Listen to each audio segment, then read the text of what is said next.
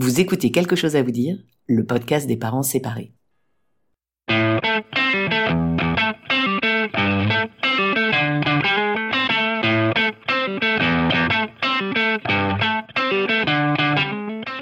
Comment dire à ses enfants qu'on se sépare? Et après, comment on s'en sort financièrement?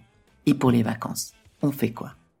La décision de se séparer et ses conséquences sur notre vie familiale et personnelle chamboulent inévitablement notre quotidien. Mais on s'en sort. Je m'appelle Pamela Morinière et vous écoutez la saison 1 de Quelque chose à vous dire, le podcast des parents séparés qui s'en sortent. Tous les 15 jours, j'interviewe des parents séparés, mais aussi des professionnels du divorce et de la séparation pour apporter un point de vue d'expert sur une situation bouleversante qui touche près d'un couple sur deux et que l'on a tendance à banaliser alors que ses conséquences sur notre vie familiale et personnelle sont titanesques. J'espère que ce podcast vous aidera à mieux vivre votre séparation en préservant vos enfants. Mais place à l'épisode du jour. Bonne écoute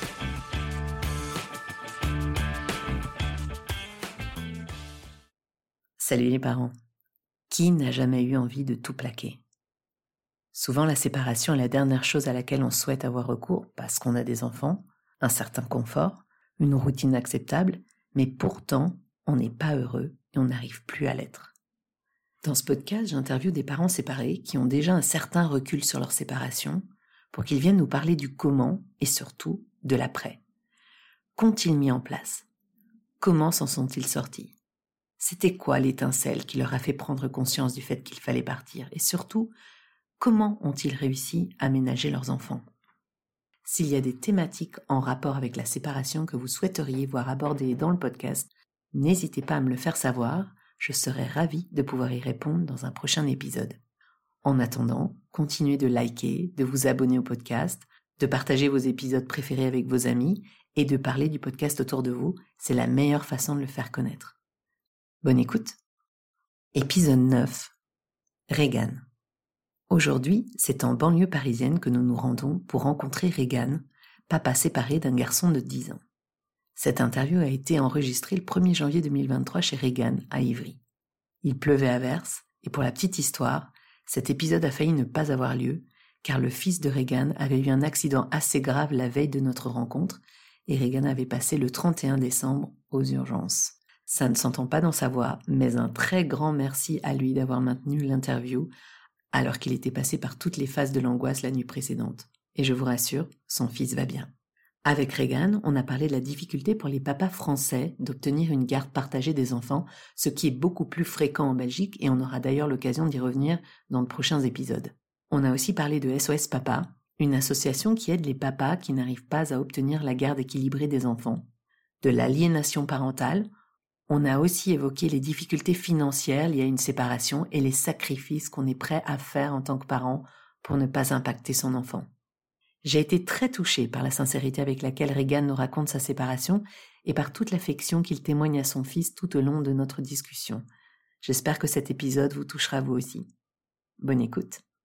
Je m'appelle Regan, divorcé euh, récemment depuis avril 2022. Moi, j'ai une procédure qui a pris longtemps qui a pris 5 ans avant de pouvoir euh, être divorcé. Et j'ai un enfant de 10 ans, Enzo, qui a eu 10 ans euh, cet été, au mois d'août. Si tu pouvais qualifier ta séparation, donc ça fait 5 ans déjà, qu'est-ce que tu dirais? Je dirais que c'était euh, c'était un mal pour un bien. Bon, c'était euh, un peu comme beaucoup de couples, hein, ça n'allait plus. Euh, voilà, il y avait des, des, choses au sein de mon couple qui qui ne fonctionnaient plus. Euh, à la fois euh, à la fois aussi au niveau de la parentalité. Donc euh, je me retrouvais plus du tout dans cette dans ce rôle de père qui était dans cette dans cette famille. Donc j'ai préféré en fait eh ben, arrêter ça pour pour retrouver ma place à 100% de papa et en me disant que la séparation me permettra justement voilà d'être à 100% là pour mon fils plutôt que d'être là sous le sous le même toit que lui au quotidien, mais d'être là qu'à 20, 30 ou 40% quoi. Et le processus de séparation en lui-même, comment tu le qualifierais? Ça se mmh. fait pas en un jour? Ouais, c'est. Ça n'a pas été trop difficile? Alors moi, j'étais marié en plus, donc il a fallu que bon que j'annonce à, à ma future ex-femme que que je demandais le divorce. Ça a été ça a été assez long parce que euh, j'ai pris la décision en février On s'est séparés ensuite en juillet. Donc en février, il y a cinq ans. Ouais, février 2017. On s'est vraiment séparés en juillet 2017. Elle a décidé de quitter le l'appartement. Et après, voilà, moi je suis resté un an dans l'appartement parce que bon, voilà, il y avait un appartement avant, il y avait des choses à faire à côté, donc il a fallu que que je gère tout ça.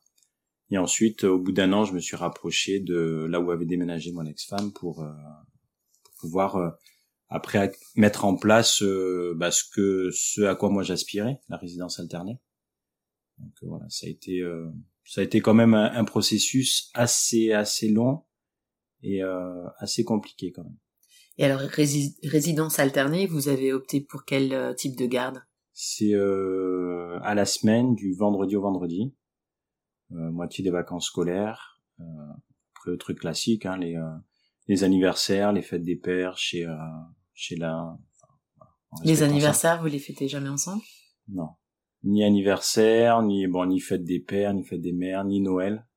C'est vraiment euh, tout, euh, tout est partagé euh, par moitié, une année sur deux, si si on si on respecte le découpage des, des vacances et tout. Quoi. Quand on a préparé cette interview, tu m'as parlé de SOS Papa, une organisation à laquelle que tu as contacté, en tout cas pendant cette séparation. Est-ce que tu peux nous expliquer pourquoi et ce qu'elle t'a apporté? Quand je me suis séparé, en fait, j'ai vu que malgré ça, euh, mon ex-femme voulait pas me laisser ma place de, de père. Euh, c'était compliqué pour elle de, de lâcher là-dessus, donc ça, ça a entamé une, une longue procédure dans laquelle je voyais, euh, je rencontrais énormément de difficultés vis-à-vis d'elle, euh, vis-à-vis de l'administration euh, vis-à-vis de la justice. Et donc à un moment donné, malgré les, les soutiens de, mes amis, de mes proches, je j'avais plus de de visu sur euh, la direction que je devais prendre par rapport à elle, par rapport à moi, l'administratif, le judiciaire et tout. Et euh, donc la mère d'une amie m'a m'a dit écoute, il y a des, des associations qui qui sont là pour aussi aiguiller les, les papas dans voilà dans dans leur rôle de de père euh, dans les dans les combats qu'ils mènent euh, pour essayer d'obtenir des les résidences alternées ou pas forcément ce type de résidence mais euh, pour que les choses se fassent de manière un peu plus équilibrée donc c'est grâce à elle que je les ai contactés sur Paris et du coup voilà c'est donc c'est c'est simple on les contacte on, on va les voir on paye une adhésion à l'année qui est de alors moi à l'époque j'étais demandeur d'emploi parce que je venais de me faire euh, licencier en plus par mon ancien employeur. Ah, au même moment, au moment de ta séparation? Euh, deux ans après. Deux ans après la, la séparation. Euh, donc euh, donc voilà des difficultés financières donc euh, ils sont là aussi pour nous aider à, à, à ce niveau-là. Et après ils nous proposent en fait des des rendez-vous hebdomadaires avec des animateurs qui sont là pour voilà pour encadrer les séances d'autres parents, d'autres papas qui sont là aussi pour parler de leur vécu. On a accès à, un conseil d'avocat et un psychologue. Et ils parlent de quoi typiquement les papas? Quels sont les sujets qui reviennent souvent dans ces discussions? Euh, bah c'est vraiment les à chaque fois les les sujets c'est vraiment les difficultés rencontrées avec la maman pour se pour pouvoir se positionner en tant que papa et et faire valoir leurs droits. Leurs droits c'est c'est souvent dans 90% des, des cas et des, des, euh, des discussions que, que j'ai pu avoir avec les autres personnes, ou juste les écouter en tout cas, c'était souvent des accusations de violence conjugale, de d'abus, euh, d'abus. Qui faisait que les mamans voulaient pas qu'ils jouent leur rôle de père parce qu'ils étaient accusés d'être violents. Ouais, ouais. Violents, alcooliques, euh, euh, chômeurs, enfin voilà, tout, tous les tous les traits de négatifs pouvaient pouvaient apparaître et être mis en avant pour nous mettre des bâtons dans les roues. Enfin, c'est ce que j'ai remarqué pour pour pas accéder à ce à ce droit qui paraît pourtant logique, logique. Il faut savoir aussi qu'en France, encore très souvent, notamment en cas de divorce, c'est la maman qui obtient la garde. C'est vrai qu'on a beaucoup d'auditeurs qui sont belges. en Belgique, il y a beaucoup plus d'égalité quand on sépare et beaucoup plus de gardes alternées 50-50. C'est beaucoup moins le cas en France. Donc ça voudrait dire que c'était des papas qui, par exemple, suite à un jugement, s'étaient déjà vu octroyer une garde relativement limitée, et qu'en plus de ça, euh, c'était difficile de jouer son rôle de père, même Ouais. dans cet espace limité. Ouais. C'est ouais, ça qui revient souvent dans les Très très discussions. souvent, ouais. Et quels étaient les conseils qui étaient euh, généralement prodigués, ou alors peut-être que c'était du cas par cas? Euh, alors on, on était tous euh, autour d'une table ronde, hein, on évoquait nos, nos cas et puis après bon les uns les autres on essayait de se, se conseiller par rapport à des justement des petits éléments dans, dans chaque dossier euh, où on avait rencontré des difficultés et montrer comment on avait pu s'en sortir. La plupart du temps c'était de le conseil c'était de pas lâcher. On nous conseillait de voilà de consigner un maximum de choses, des preuves, des choses, des voilà des éléments pour euh, nous disculper.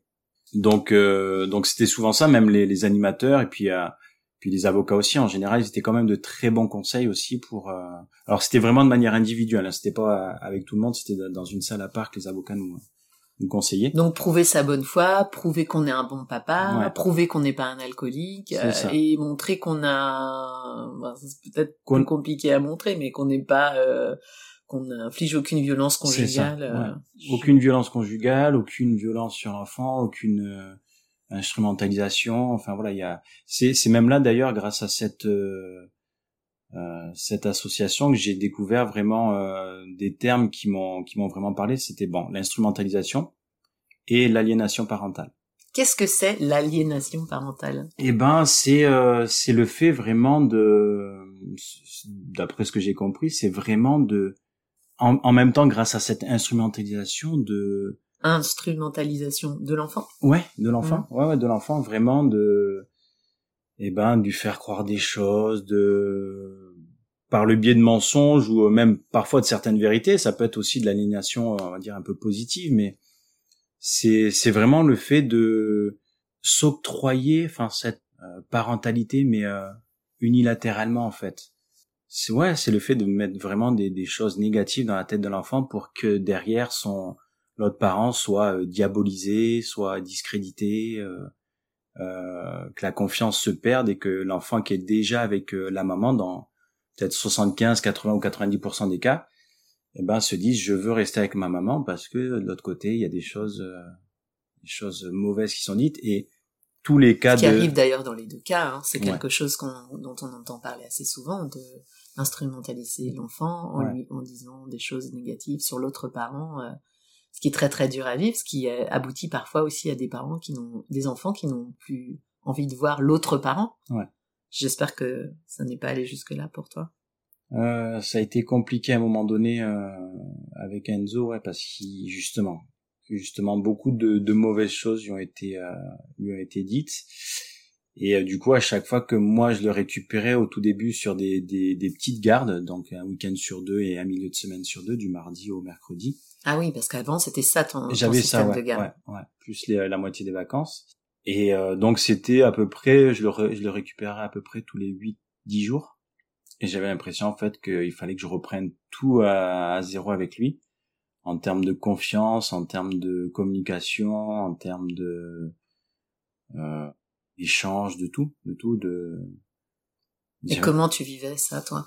C'est très très dur à enfin on se sent vraiment euh, hyper en colère parce que euh, on se dit déjà qu'on mérite pas ça que lui ne mérite pas ça. On sent que c'est une énergie euh, folle à, à mobiliser euh, à chaque fois et euh, euh, pour pour pour construire tout ça. Et du coup on anticipe aussi les euh, dans les dix jours qui vont arriver euh, la façon dont, dont on va récupérer son enfant et se dire bah qu'est-ce que je vais devoir refaire avec lui?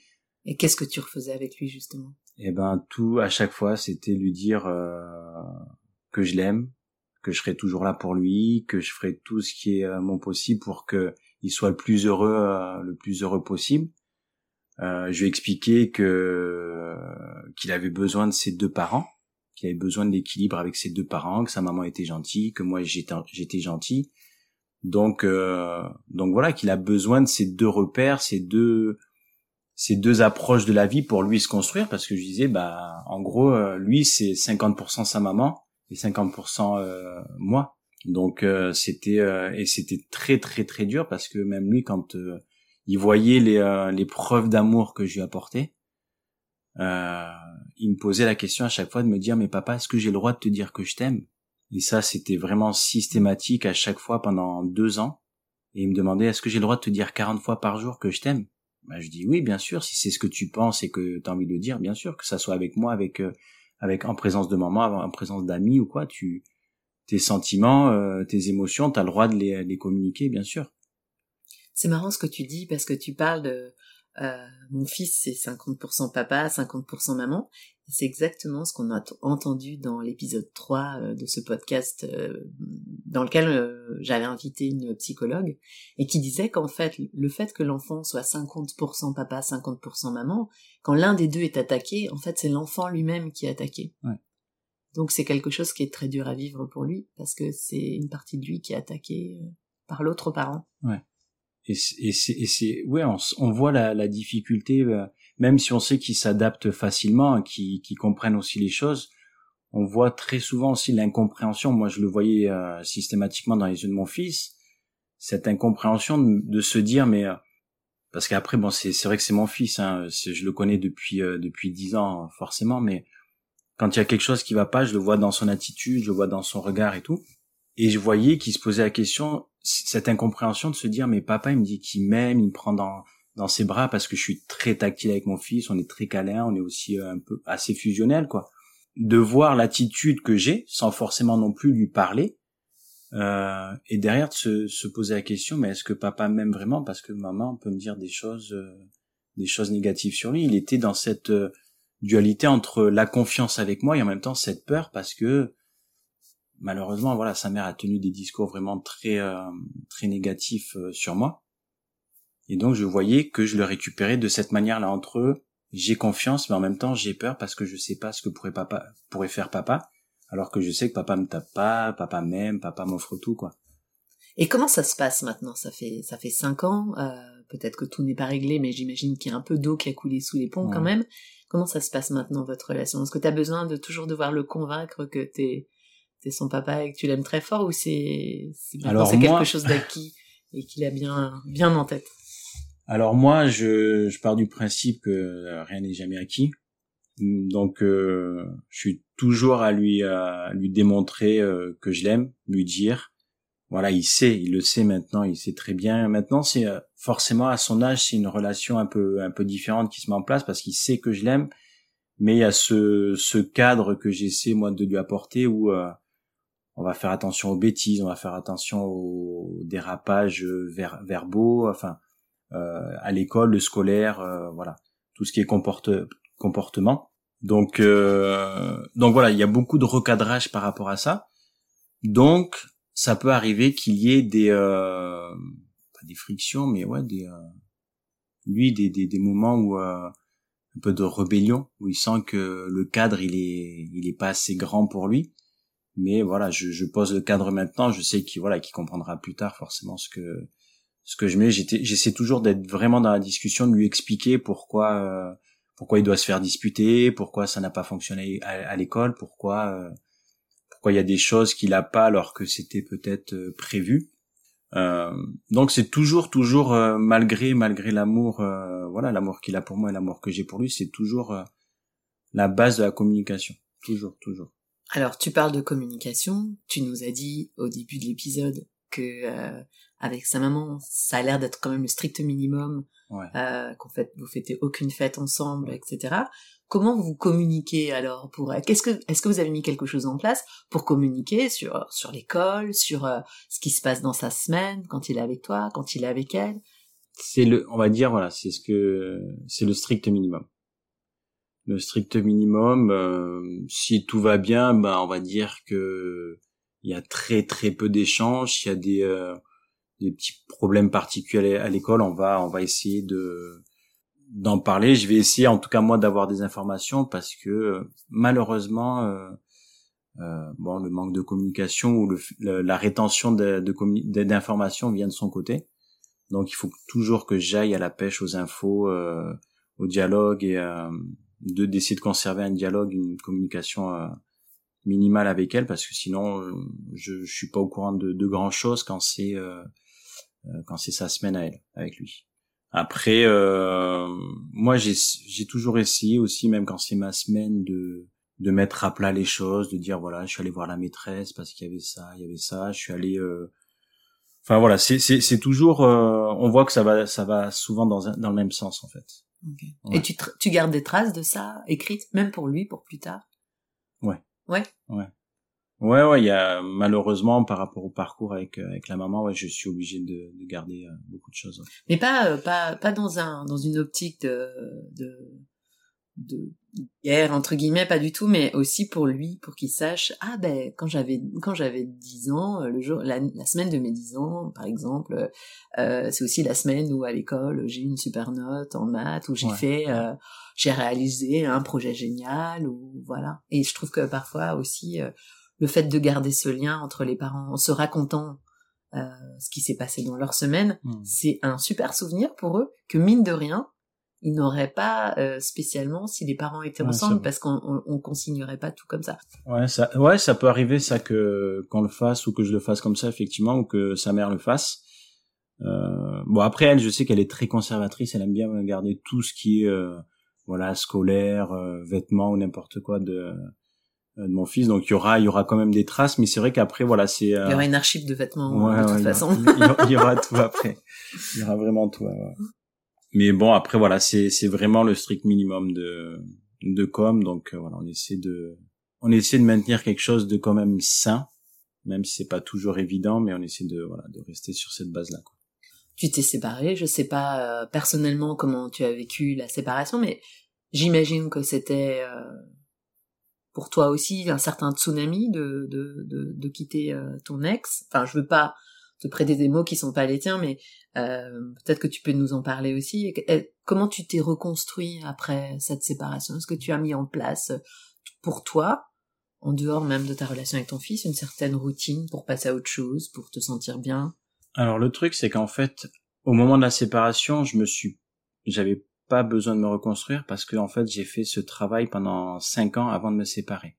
J'ai mûri la, la, la, la décision pendant cinq ans, la réflexion pardon, pardon pendant cinq ans de savoir si je devais partir ou rester. Donc en- déjà en 2012, Ouais, tu y pensais déjà? Ouais. Ok. Entre 2012 et 2017, ça a été vraiment euh, au quotidien euh, mes pensées pour savoir si je restais au, par rapport à ce que je voyais, euh, ce que je voyais, ce que j'entendais ou quoi. C'était vraiment, euh, c'était vraiment là de la base.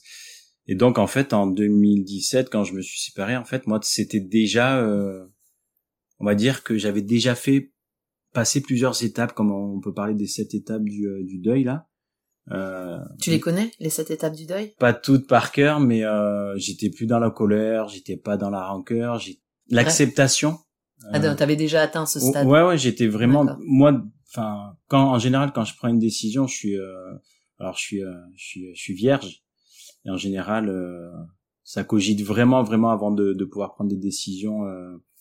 C'est ton signe astrologique, Ouais. euh, ça a beaucoup d'importance. euh, Bah, je, je vois, je vois en fait que par rapport au descriptif à chaque fois des, des signes, comment ils fonctionnent, je suis vraiment là-dedans, dans la Mhm. réflexion, euh, euh, dans l'in- l'intellectualisation des choses. Il faut que moi, ça soit vraiment euh, carré avant de pouvoir me dire, ok, j'y vais, je fonce.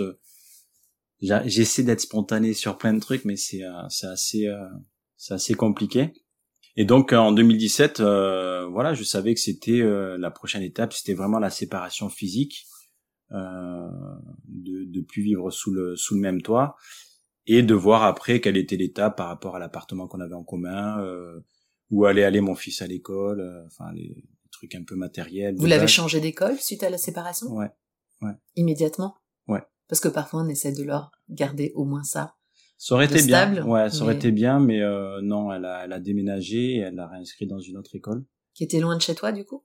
Pas très loin, mais euh, avec les- le, le problème des, euh, de la circulation parisienne, c'est euh, ça faisait loin en fait. Avec les bouchons et tout ça, c'était très compliqué. De, moi, j'habitais à Rony-sous-Bois à l'époque.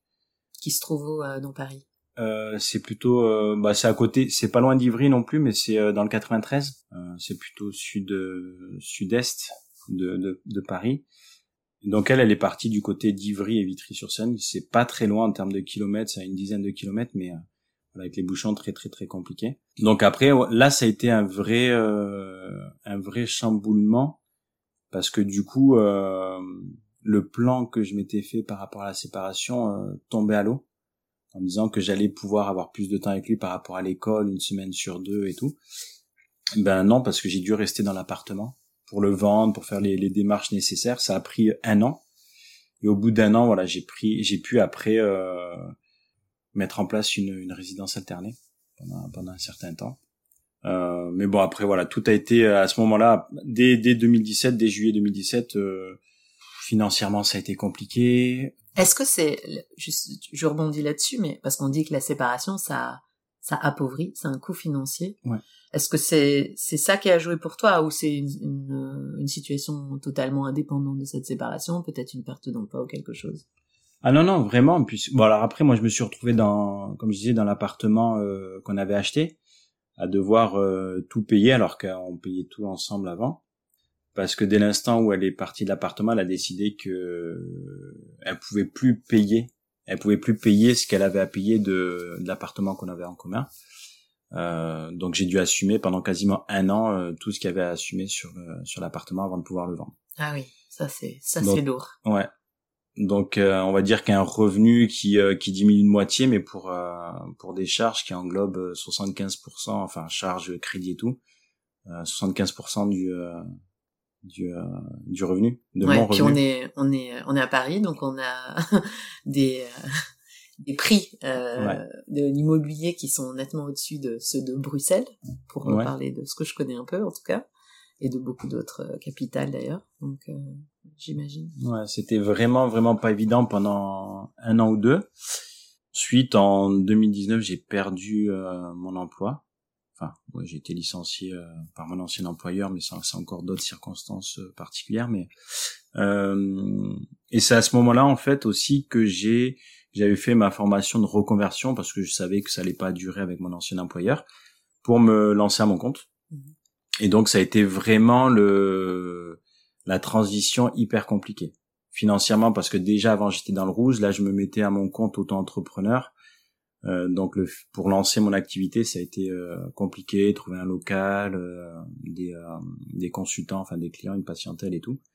Ça a été entre ouais 2019 et 2021 euh, assez euh, assez compliqué ouais. Alors donc, dans quand on est dans une situation comme ça ton enfant tu veux quand même l'emmener en vacances.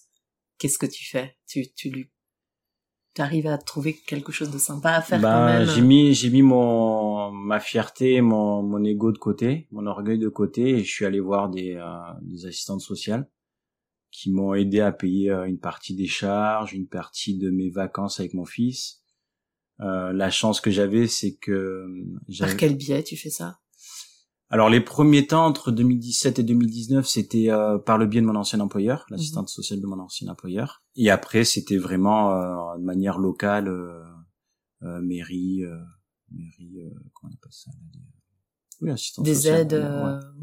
Aux familles monoparentales ou ouais et puis après j'ai fait des choses qui n'étaient pas forcément très très très très cool. Enfin voilà, on a la, on a la chance d'avoir ça aussi en France, mais de d'avoir les restos du cœur, d'avoir des choses qui permettent euh, euh, bah, de nous aider. Ça, ça a été difficile et vu que ma priorité pour moi c'était de bah, mon fils qui mange, qu'il ait des vacances, qui s'aperçoivent pas de la difficulté dans laquelle je pouvais être, euh, bah moi je me sacrifiais au quotidien. Donc ça c'est c'est quelque chose euh, voilà. Moi je mangeais quasiment pas la semaine où euh, j'étais j'étais seul à ce point-là? Ouais. Ouais, ouais, parce que parce qu'un enfant, euh, un enfant de 5 ans, 6 ans, 7 ans qui est en pleine croissance, eh ben il mange énormément, il a des besoins, donc euh, donc je savais que les, la semaine d'après allait être compliquée. Donc c'était vraiment le strict strict minimum pour moi et, euh, et la semaine d'après, ben, quand il était avec moi, il voyait pas la différence qu'en mmh. fait. Wow. Je voulais pas qu'il voyait de, de, différence du tout sur euh, sur les repas, les sorties ou quoi que ce soit.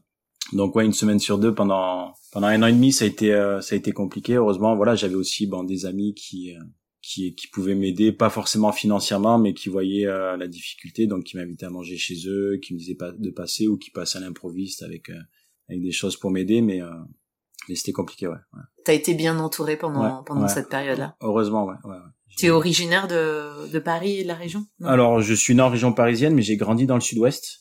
Et c'est euh, c'est quand j'avais rencontré euh, mon ex-femme que j'étais remonté vers euh, 2003, 2004 sur Paris. Mmh. Donc ça fait maintenant euh, ouais 18 ans j'y suis. Alors justement, tu parles euh, tu parles de, de tes amis qui t'ont aidé.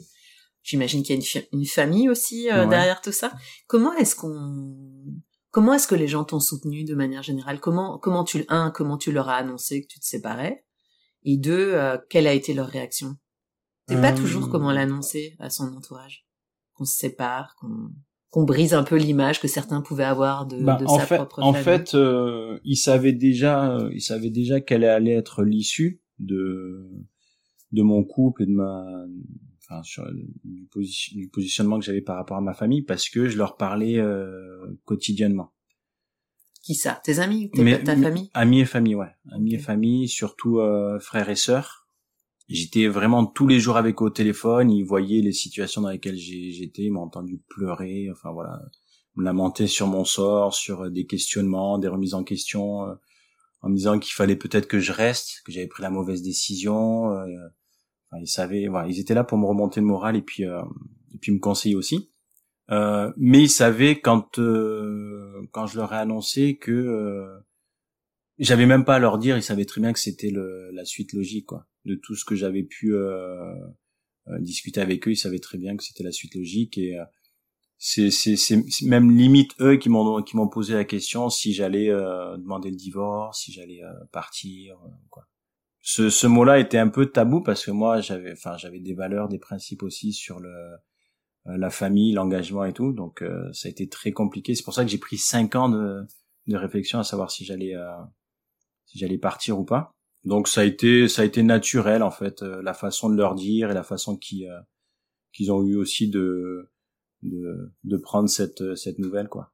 Donc tu t'as été soutenu par ouais ouais Ouais, de toute façon, en cinq ans, j'ai été soutenu et après, euh, ça, ça a duré, ça a duré autant de temps, quoi, pour, euh, être soutenu aussi. Ouais, ils ont, ils ont toujours été là. Ça a été, euh, ça a toujours été des, des bonnes personnes autour de moi qui m'ont aidé. Ouais. Et est-ce qu'il y a, j'aime bien poser cette question à mes invités, est-ce qu'il y a un film ou un livre ou peut-être une activité particulière qui t'a particulièrement soutenu, qui t'a apporté un petit coup de boost, qui t'a qui t'a, oui, qui t'a aidé d'une manière ou d'une autre pendant cette séparation? La réflexion que j'ai eue pendant cinq ans m'a amené à une, une phrase toute bête. Euh, c'était de me dire qu'en fait, je quitte, je quitte une situation qui est pire pour quelque chose de meilleur, que ce soit pour moi ou pour mon fils.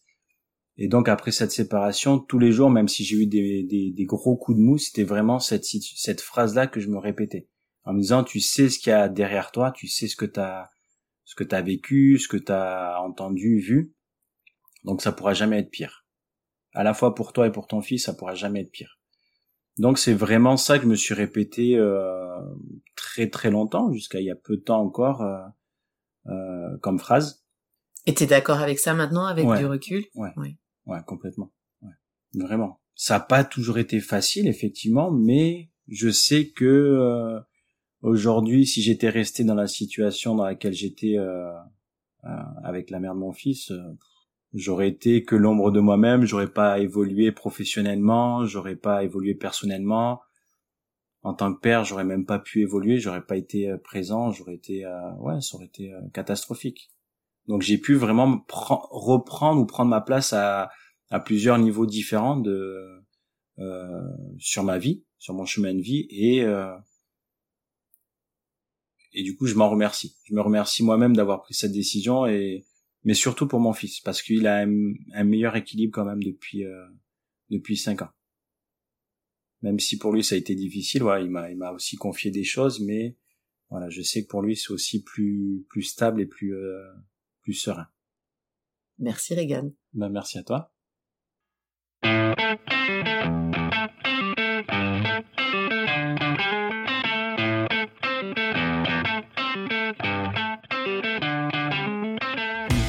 C'est tout pour aujourd'hui. Merci d'avoir écouté le podcast. Pour le soutenir, n'hésitez pas à lui mettre 5 étoiles sur votre plateforme de podcast préférée, à en parler autour de vous, voire même à en parler entre vous. Vous pouvez également retrouver le podcast sur Instagram et sur Facebook. Et si vous avez des suggestions ou des commentaires, contactez-moi sur quelque chose à vous dire podcast. Quelque chose à vous dire gmail.com. On se retrouve dans 15 jours pour un nouvel épisode et d'ici là, portez-vous bien. Ciao